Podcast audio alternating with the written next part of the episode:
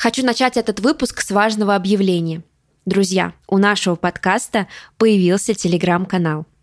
Очень часто эксперты рассказывают мне что-нибудь интересное после записи. С их позволения я буду публиковать разные инсайды в канал. А еще я, как известно, большая любительница банок и часто тестирую на себе разные продукты. Поэтому ждите подборки проверенных средств, новости из мира бьюти, ну и куда же без мемов и розыгрышей косметики. Подписывайтесь на наш канал, ссылку я оставлю в описании к этому выпуску.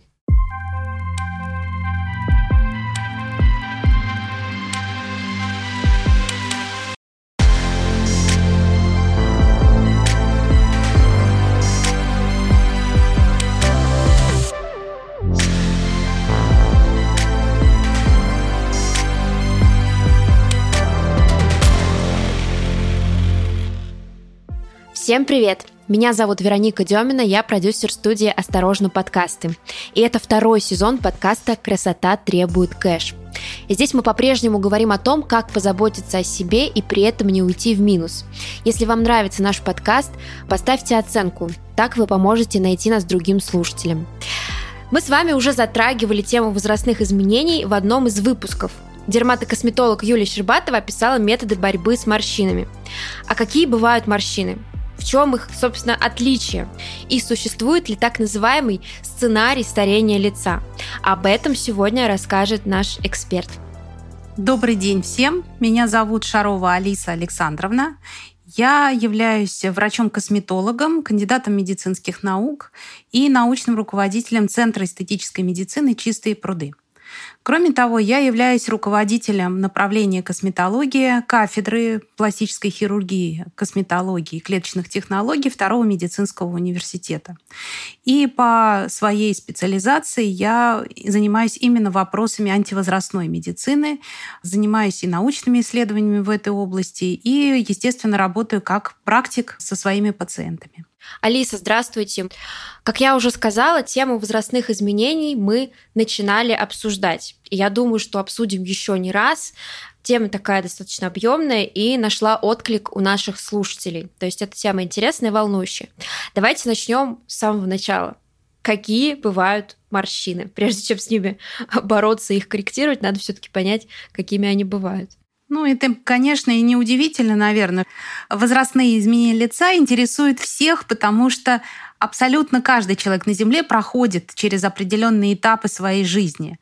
И э, женщинам максимально долго хочется выглядеть молодо, свежо, и действительно сегодняшнее и наш образ жизни, и достижения современной эстетической медицины дают некоторые возможности довольно долго сохранять хорошее качество кожи и предотвращать изменения, которые с возрастом происходят на лице. Наиболее яркими проявлениями возрастных изменений, безусловно, являются именно морщины. Но сами по себе они бывают абсолютно разными. И если мы посмотрим, например, на английскую терминологию, она очень сильно отличается от русской, именно потому, что у нас на русском языке все внешние изменения, скажем так, рельефа кожи называются морщинами. В английском языке это разные понятия. И, наверное, это правильно, потому что в зависимости от того, что это за проявление, они будут и э, диктовать совершенно разные подходы к их коррекции. У нас есть если мы говорим по-русски, да, то у нас есть так называемые мимические морщины. Это как раз те морщины, которые возникают на коже при нашей мимике, при улыбке, при нахмуривании, удивлении и так далее. И они есть абсолютно у всех. Даже у самых молодых, даже у детей возникают во время мимики. Это связано с тем, что мимические мышцы вплетаются в кожу. И, естественно, когда она сокращается, эта мышца, то она тянет за собой кожу и формируется на поверхности складка. Но когда лицо еще юное, то как только мы расслабляем мышцы, то такие морщины исчезают полностью. Но точно так же, как, например, на поверхности шелка, если мы его один раз сжали и разжали, то, собственно говоря, он разгладился и стал гладким. Но если мы его постоянно будем сжать, сжать, сжать, сжать, то он станет сжатым, и складки уже не расправляются. Точно так же и наша кожа с возрастом она теряет эластичность, и те самые складки, которые формируются во время э, мимики, они постепенно перестают полностью расправляться. И тогда мы говорим о том, что наши мимические морщины, временные морщины, динамические иногда их называют морщины, переходят в статические, то есть в постоянные заломы кожи в том месте, где она постоянно привыкла складываться при мимике. Второй тип морщин – это морщины, связанные, например, с изменениями анатомическими структур лица, потому что кожа, когда она молодая, эластична, она гладкая, она покрывает внутренние рельефы нашего лица, как хорошо натянутая простыня. И под этой простыней никакие заломы самого матраса не видны. Также и кожа натянутая сглаживает их. Но опять же, с возрастом она начинает терять свою эластичность, и начинают проступать контуры внутренних анатомических образований лица, которые раньше были не видны. Например, носослезная борозда, с которой очень часто обращаются пациенты, говорят, вот, нам не нравится, это очень такой частый запрос да, пациентов.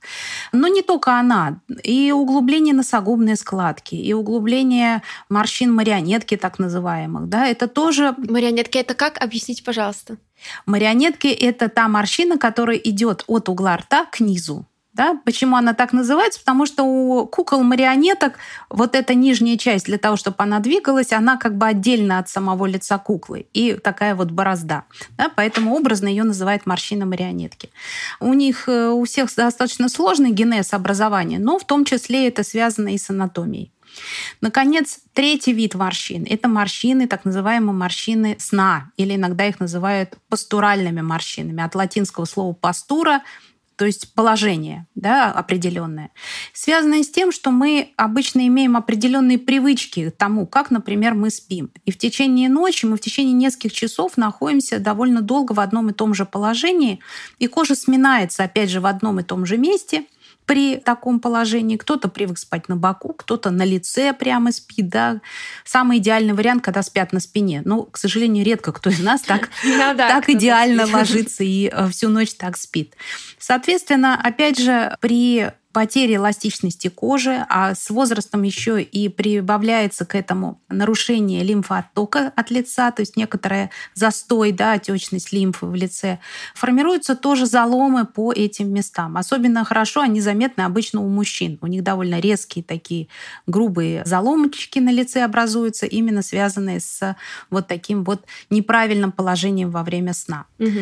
Ну и, наконец, есть изменение рельефа самой кожи, которую вот по-английски называют линии, lines, да, то есть это совсем тонкие-тонкие мелкие поверхностные морщины, связанные, опять же, с изменениями коллагена состояния кожи, когда проявляется сама структура кожи, и по тем линиям, силовым линиям натяжения ее образуются вот такие мелкие, самые поверхностные, тонкие, которые видны только при близком рассмотрении, мелкая сетка линий морщин. Особенно она хорошо развита у тех, кто злоупотребляет солнцем, потому что развивается солнечный эластоз. Угу, про солнце мы уже много говорили, про фотостарение тоже. В общем-то, наверное, три такие большие группы, на которые можно разделить морщины, вы сейчас перечислили. Да, опять же, вот если мы говорим про и иностранную терминологию, то это морщины. Это чаще всего речь идет о мимических морщинах. Это складки лица, это вот то, что я рассказывала, как анатомические, да. И вот заломы кожи, связанные с морщинами сна.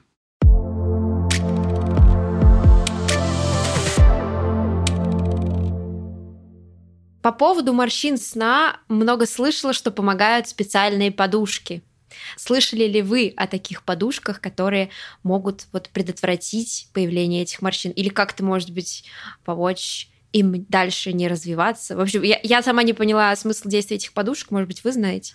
Конечно, я про них слышала, и они в какой-то степени действительно помогают.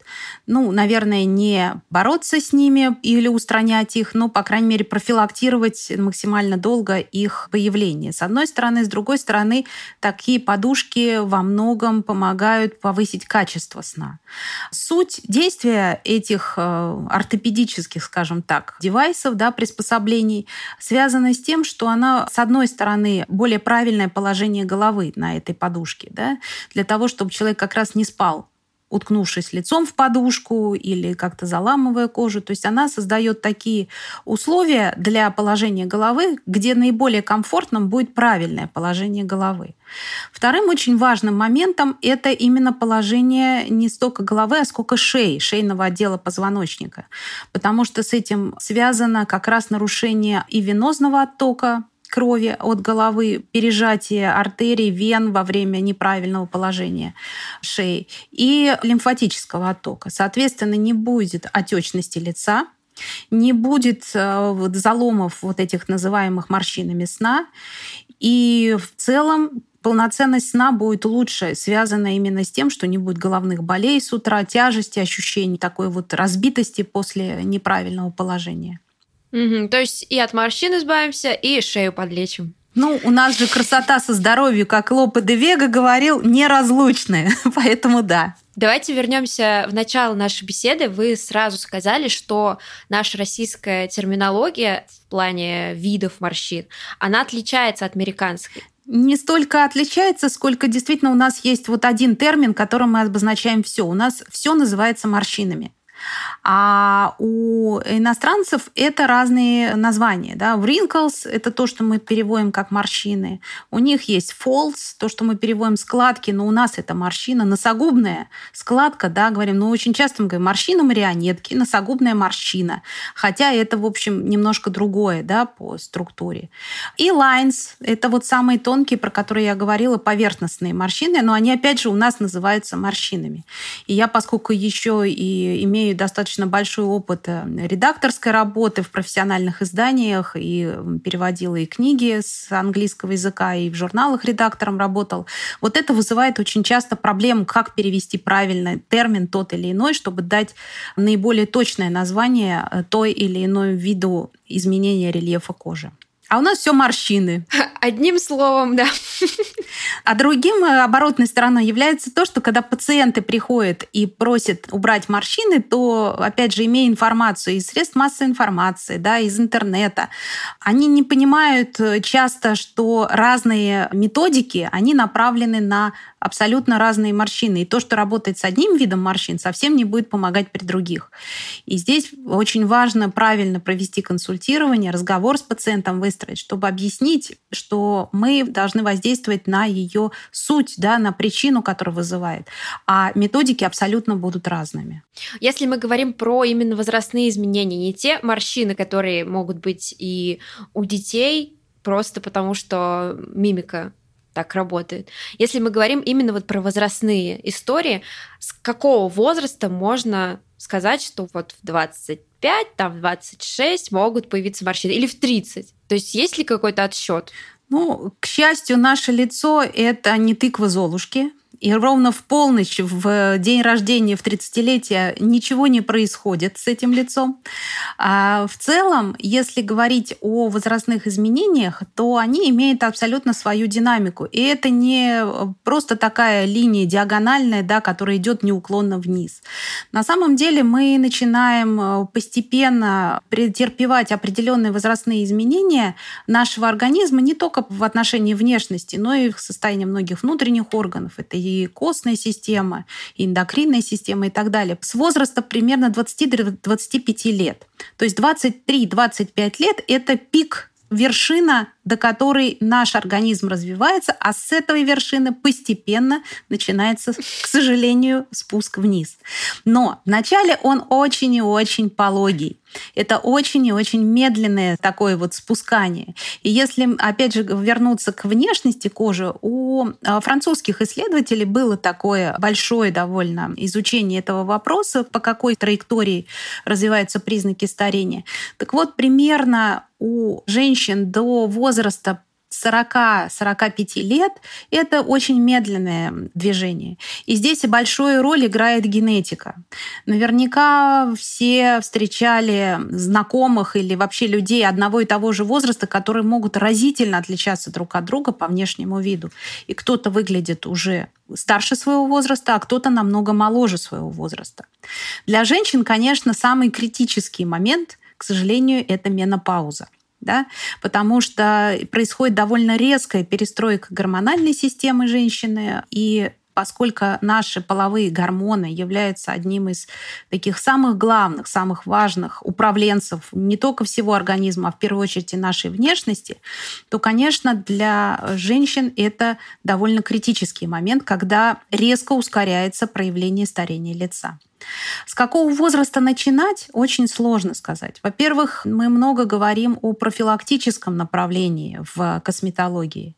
Это не значит, что надо делать инъекции, начинать там 18-20 лет. Как раз отнюдь нет. Есть определенные ситуации, определенные пациенты, кому действительно это было бы неплохо сделать. Например, у кого есть какая-то, ну, не совсем положительная, красивая мимика. Кто-то очень сильно хмурится. Да? С помощью инъекции ботулотоксина, например, мы можем эту привычку убрать у человека. Это не значит, что он по жизни должен инъекции эти проводить. Но один-два раза уколов ботулотоксин, например, мы просто заставляем мышцы как бы забыть их привычную вот эту вот мимику и привычное реагирование постоянное. И перестроить таким образом, перепрограммировать эту э, мимическую реакцию. Есть лица с выраженной асимметрией, например, с кривой улыбкой, с разным положением бровей, где мы тоже можем помочь даже в молодом возрасте. Но если говорить о профилактических программах, то, конечно, для молодых пациентов это в первую очередь правильный уход за кожей. Это как чистка зубов. Да? Если мы их регулярно чистим, нам реже приходится обращаться к стоматологу стоматологу. Если мы правильно ухаживаем за кожей, нам гораздо позже придется обратиться к более серьезным методикам по поддержанию или возвращению молодости лица. А что же касается уже более серьезных таких процедур, то, как правило, мы начинаем их ну, лет с 35 не раньше. До этого это только какие-то отдельные показания. И в косметологии сейчас есть как бы два таких поднаправления. Одно называется антивозрастная коррекция лица, а другая называется бьютификация лица. Бьютификация, ну, это как бы украшение, да, придание более красивому, более симметричной, более гармоничного черт лица. Вот бьютификацию можно проводить в любом практически возрасте, потому что мы работаем вне зависимости от возраста, да, мы придаем более красивые, более гармоничные, более симметричные черты лица делаем.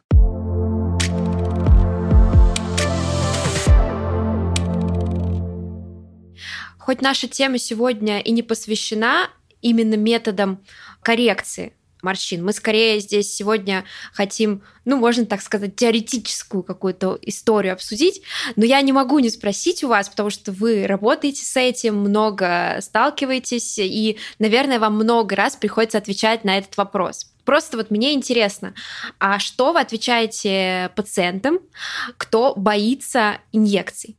В этом случае в первую очередь хочу выяснить, чего конкретно боится пациент. Потому что есть пациенты, которые боятся, например, инъекции ботулотоксина, потому что слово токсин – это яд. Ну да. И яд, как это я буду вводить яд в организм? Тогда я рассказываю о том, что такое ботулотоксины сами по себе, почему это безопасно. И, собственно говоря, уже лет последних 7-8 сами профессионалы, врачи называют его не ботулотоксинами, а нейропротеином. Называют ботулинический нейропротеин. Именно для того, чтобы подчеркнуть, что это не токсин, это не яд, а это все-таки лекарство. Это одна история. Вторая история – это когда пациент боится боли.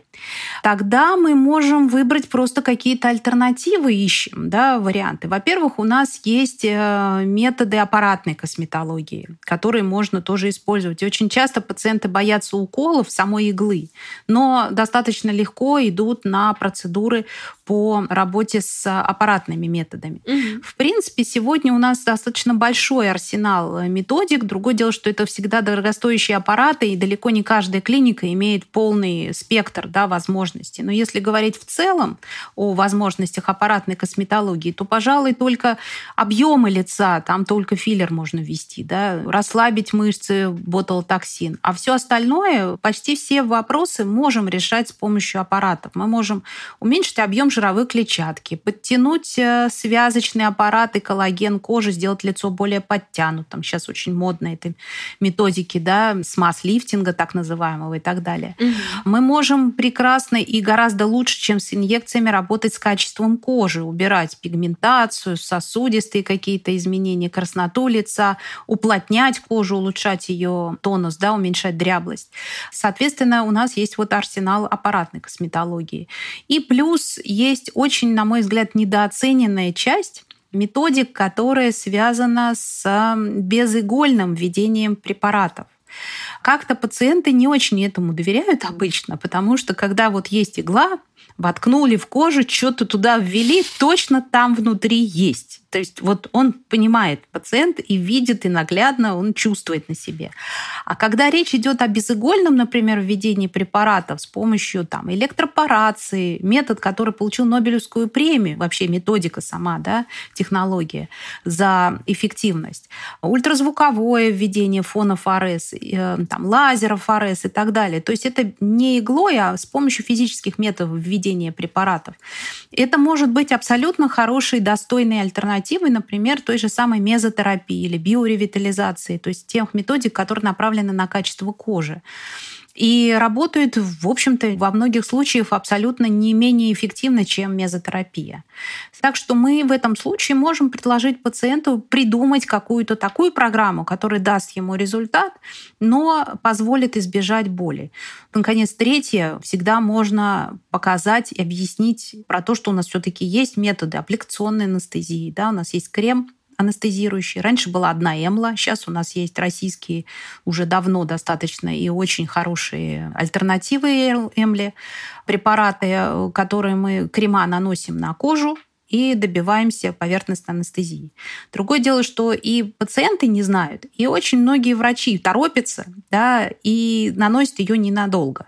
Если посмотреть по инструкции, то ее наносят обычно от 40 минут до 2 часов. Ого. Заранее. Конечно, если мы час подержим анестетик на лице, будет прекрасная анестезия, вообще человек практически ничего не будет чувствовать, когда мы будем колоть.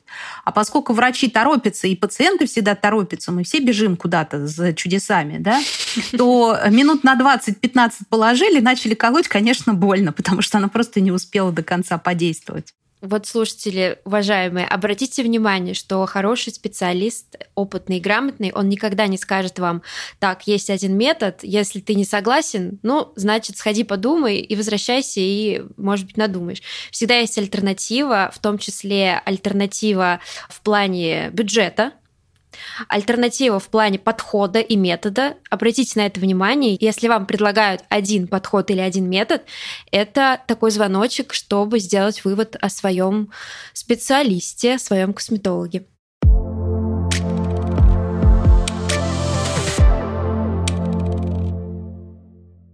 Мы уже с вами поговорили о том, что на возрастное изменение лица влияет генетика посмотри на свою маму, и, возможно, есть такой шанс, что меняться твое лицо будет так же, как у мамы или у бабушки. Но все-таки существуют сценарии старения лица. Ужасное выражение сценарий старения лица. Звучит как очень страшная книга, которую не хочется читать. Но все-таки давайте поговорим про морфотипы старения. Что это такое и с чем их едят? Знаете, сценарий, он, конечно, сценарий, но это сценарий достаточно приблизительный, потому что современная вообще наука медицинская, да, современная генетика очень много на сегодня изучает, и во главе угла стоит не только и не столько изучение самих генов, сколько на то, как эти гены работают. У нас есть такое понятие, как эпигенетика, то есть как эти гены включаются или выключаются под воздействием различных факторов внешней внешней среды, ну и внутреннего состояния организма. Потому что гены, они нам передаются по наследству, и у нас у всех он есть определенный набор.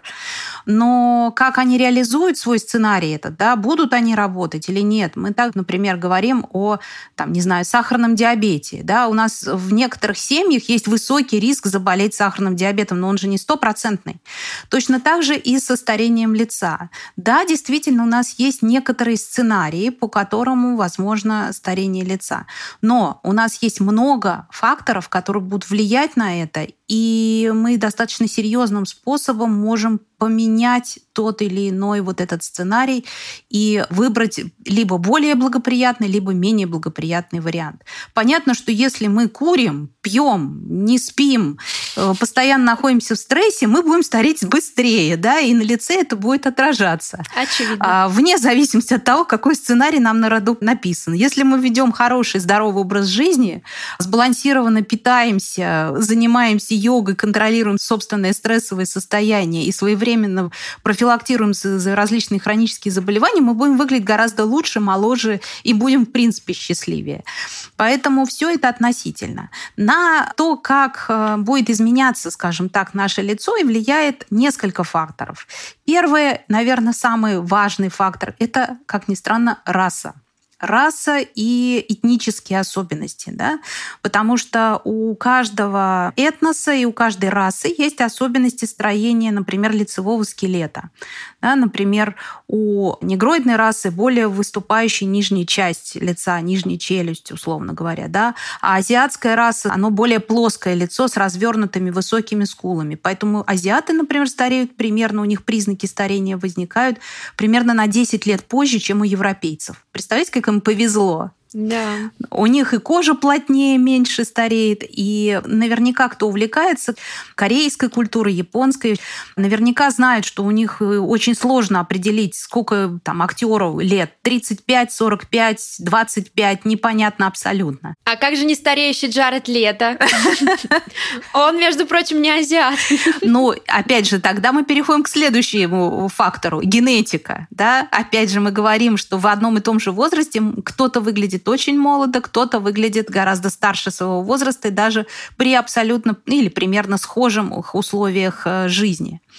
Ну и, наконец, третья часть очень важная – это эндокринные состояния эндокринной системы, потому что гормоны – это наше все. Это наши управленцы, которые управляют нашими клетками. Поэтому, если есть какие-то хронические состояния эндокринные, а очень много все-таки, к сожалению, у нас нарушений функции щитовидной железы, развитие метаболического синдрома и сахарного диабета, нарушение со стороны репродуктивной системы, это, безусловно, будет тоже очень сильно влиять на то, как выглядит человек человек, какие признаки у него на лице будут реализовываться. В нашей стране основные косметологи пользуются, и она действительно очень практична. Классификация есть, она называется классификация по Кольгуненко. Она была разработана еще в советское время, в 70-е годы была опубликована, где выделяют четыре основных типа старения лица. Это мелкоморщинистый тип, это то, что называют Сзади пионерка, спереди пенсионерка. Да? Как правило, худенький, тоненький, с хорошей фигурой, но при этом очень мало подкожно-жировой клетчатки, очень тонкая кожа, очень быстро начинает развиваться именно атрофические изменения ткани лица, и уже даже в 30 лет начинают формироваться мелкие морщинки тонкие, да, вот какие-то вот такие вещи. Второй тип это наше все в славянской популяции. Это самый типичный вариант. Это деформационный тип. Это когда лица становятся тяжелыми, и преобладающий фактор является вот это вот изменение овала лица, щеки, отечность, может быть краснота лица формироваться. Есть такие разные варианты. Да? Это называется деформационный тип с плотной тяжелой кожей. Там не характерны мелкие тонкие морщины, их вообще нет. Кожа по качеству неплохая, она плотная, толстая, но развивается вот этих вот опущение углов рта, изменение овала лица и вот склонность к отечности. Это вот второй наиболее типичный вариант. Третий тип менее понятный. Это так называемый мускульный или мышечный тип. Вот он как раз характерен для азиатов более. И очень часто наблюдается у мужчин. Тогда, когда с возрастом начинает истончаться подкожно-жировая клетчатка, и как бы кожа начинает начинает обтягивать мышцы. Да, то есть лицо не сильно проседает, не как при деформационном типе, но возникают довольно резкие заломы на лице, связанные с тем, что становятся очень явно видны вот эти вот структуры лица, которые находятся под кожей, мышечные в первую очередь структуры лица. И четвертый тип, который считается условно таким относительно здоровым вариантом старения лица, так называемый усталый морфотип. Это тип старения, при котором наиболее яркие проявления проявляются в первую очередь в средней трети лица. Это тени под глазами, да, запавшие немножко, уставший такой немного вид, уменьшение объема в средней трети лица, щечки становятся более плоскими, да, скулы немножко проседают. Овал тоже может проседать, но не в такой степени, нету такого отложения жировой клетчатки в нижней трети лица, как при деформационном типе. В принципе, как правило, лицо начинает стареть с усталого варианта, а потом оно куда-то перетекает в большей степени в либо в деформационный, либо в мелкоморщинистый, либо в мышечный. Но когда уже возраст да, берет свое, скажем так, да, то, как правило, мы говорим уже о смешанном варианте, когда есть черты и того, и другого, и третьего какого-то варианта. Всегда меня удивляло, что вот в западной медицине, да, в западной косметологии у них нету никаких таких классификаций вообще. Хотя мне казалось, наша вообще очень хорошо ложится на любые варианты старения лица. Однако вот так, если поразмышлять, то она не совсем универсальна, например, для разных рас. Угу. Мелкоморщинистый тип практически мы не встретим, например, у азиатов или у африканцев. У них структура кожи такая, что у них не развиваются такие варианты. Да? Поэтому у европейцы такие варианты сценариев старения они не рассматривают. У них есть некоторые, может быть, менее или более распространенные какие-то предложенные классификации, например, по Фундара, по итальянскому специалисту по средней трети лица старения. Но зато у них довольно часто используется то, что и наши фитнес тренеры используют. Классификация, она называется классификация по Шелдону. Это классификация, которая выделяет три основных типа. Это эндоморфы, мезоморфы и эктоморфы. То есть это по зародышевым листкам развития. Мезоморфы – это мышцы. Эктоморфы – это кожа, связочный аппарат и так далее. А эндоморфы – это жировая клетчатка, условно говоря. Соответственно, у каждого человека есть и то, и другое, и третье, но что-то развито в большей степени. Соответственно, эндоморфы – это люди, склонные к полноте. Это тот, кто вот подышал около шоколада и сразу 3 килограмма в плюс, да? которые мучительно занимаются спортом, и каждый килограмм им дается не просто с потом, но еще и с кровью. Мезоморфы, наоборот, они любят заниматься спортом. Им спорт дает тут же наращивание мышечной массы. Они легко поддерживают свое тело и так далее. Эктоморфы – это такие длинные, худые, такие все вот шатающиеся, с растяжимой кожей, да, вот тощие, скажем так. Им тоже тяжело наращивать мышечную массу. Они тоже могут в спортивном зале убиваться, но при этом никак не нарастят мышцы, да, при том, что у них нет почти жировой клетчатки. Но это крайние варианты. Конечно, мы все являемся некой комбинацией этих всех факторов. Но, возвращаясь к сценариям, есть возможность всегда с помощью вот спортивных нагрузок, с питанием и так далее каким-то образом развить одну систему в большей степени и подавить э, то, что мы хотели бы негативное э, в другой системе. Кстати сказать, эта система, наверное, в русском аналоге имеет атлетический тип телосложения, да, гиперстенический и астенический мы называем. Да. Вот астенические – это худые, это вот как раз эктоморфы. Да. Гиперстеники – это эндоморфы, а мезоморфы – это атлетический тип. Поэтому в какой-то степени это тоже связано. Но и на лицо это тоже отражается. Понятно, что астеник и гиперстеник будет абсолютно иметь разное лицо. В одном случае это, скорее всего, будет мелкоморщинистый тип, а в другом случае деформационный. А вы можете сказать, э, спрогнозировать, как будет э, меняться с возрастом лицо человека? Например, у меня какой будет тип старения? Конечно. Конечно, но... Э, да? Расскажите. Пока вы идете как раз по здоровому типу, по усталому морфотипу старения, да, то есть в первую очередь сейчас, ну, вы еще достаточно молода, и поэтому у вас нету еще каких-то проявлений старения по нижней трети лица, поэтому, скорее всего, ваш морфотип будет идти по усталому, у вас будет западать в большей степени область орбиты опускаться.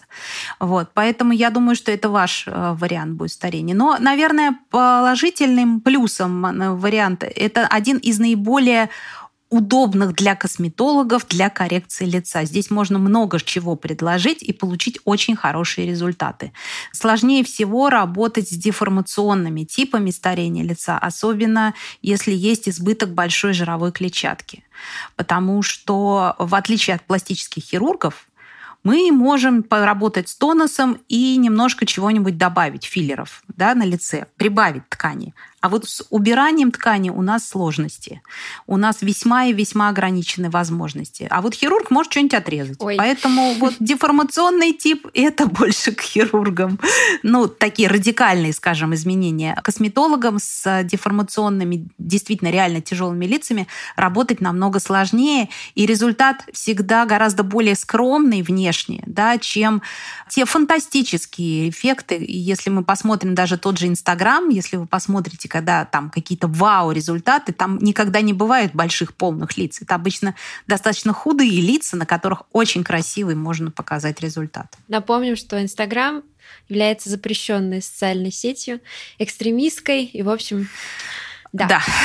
Хорошие новости на сегодня. У меня тип старения лица, который легко корректируется. Ура! Это меня радует. И самый здоровый с точки зрения медицины, это самый правильный здоровый тип вариант старения.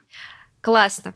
Сегодня мы, конечно, поговорили про такие вещи, которые могут быть не для каждого приятными. Сценарий старения, само словосочетание уже вызывает какое-то напряжение и волнение особенно для тех, кто это словосочетание слышит впервые. Но, друзья, не переживайте, не волнуйтесь. Сегодня мы также обозначили приблизительные сценарии, как можно это все скорректировать. И этих сценариев намного больше, чем, чем сценариев старения. Это хорошая новость тоже на сегодня.